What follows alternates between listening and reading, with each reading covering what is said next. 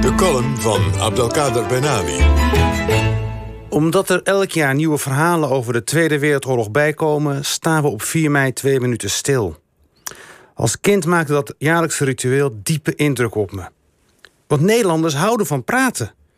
We krijgen het geouwe hoer met de paplepel ingegoten in kringgesprekken op verjaardagen. Zelfs begrafenissen gaan niet in stilte voorbij.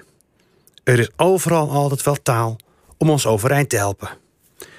Maar op 4 mei viel alles stil. En in dat zwijgen hoorde ik de verhalen over de oorlog die niet verteld werden. Verhalen over verraad en collaboratie, en over vernietiging, en over verzet en ontreddering. Verhalen over mensen die hun verhaal nooit meer kunnen navertellen. Op dat moment voelde ik dat geschiedenis in je lichaam kan gaan zitten. Je zwaar kan maken. Dat is de zwaartekracht van 4 mei. Het was dan ook een grote eer dat ik werd gevraagd om de 4 mei-voordracht te houden. Ik wilde het hebben over die blik van de buitenstaander op een heilig ritueel in Nederland dat, hoewel het niets met godsdienst te maken heeft, een bijkans sacraal karakter draagt. Ik zie het als de hoogmis van het humanisme. Luisteren, horen, vertellen, doorgeven. Ik wilde respect betonen voor deze traditie en ik wilde vertellen over hoe de wandaden van Nazi-Duitsland en het fascisme ook mijn familie in Marokko hadden geraakt. In de jaren dertig al. Maar dat verhaal, met dat verhaal wilde ik laten zien dat die dag ook voor ogenschijnlijke buitenstaanders een dag, een actuele dag is geladen met urgentie en pijn en verdriet. Alles in proportie, met nuance, met veel ruimte voor de stilte. Want in de stilte hoor je elkaar en creëer gemeenschappelijkheid. Die stilte biedt ruimte voor iedereen. Dat maakt die stilte zo mooi.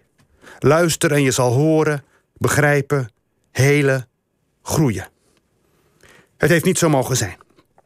Mijn lezing gaat daar op die dag op dat podium niet door. Misplaatste grappen over Joodse Nederlanders maken mij niet tot een geschikte spreker.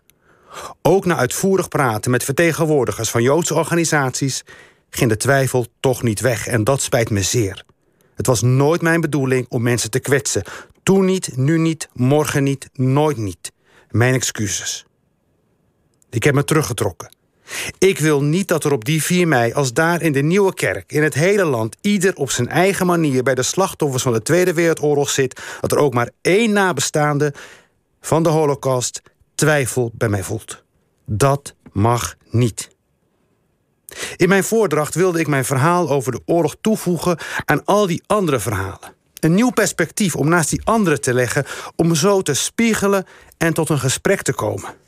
Om dat wat ons dierbaar is, herdenken en herinneren, een groot en grootser karakter te geven, wetende dat deze dag ook onder niet-westerse Nederlanders heel veel indruk maakt.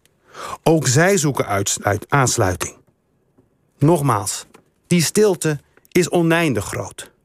Menselijke waardigheid vindt in stilte een huis.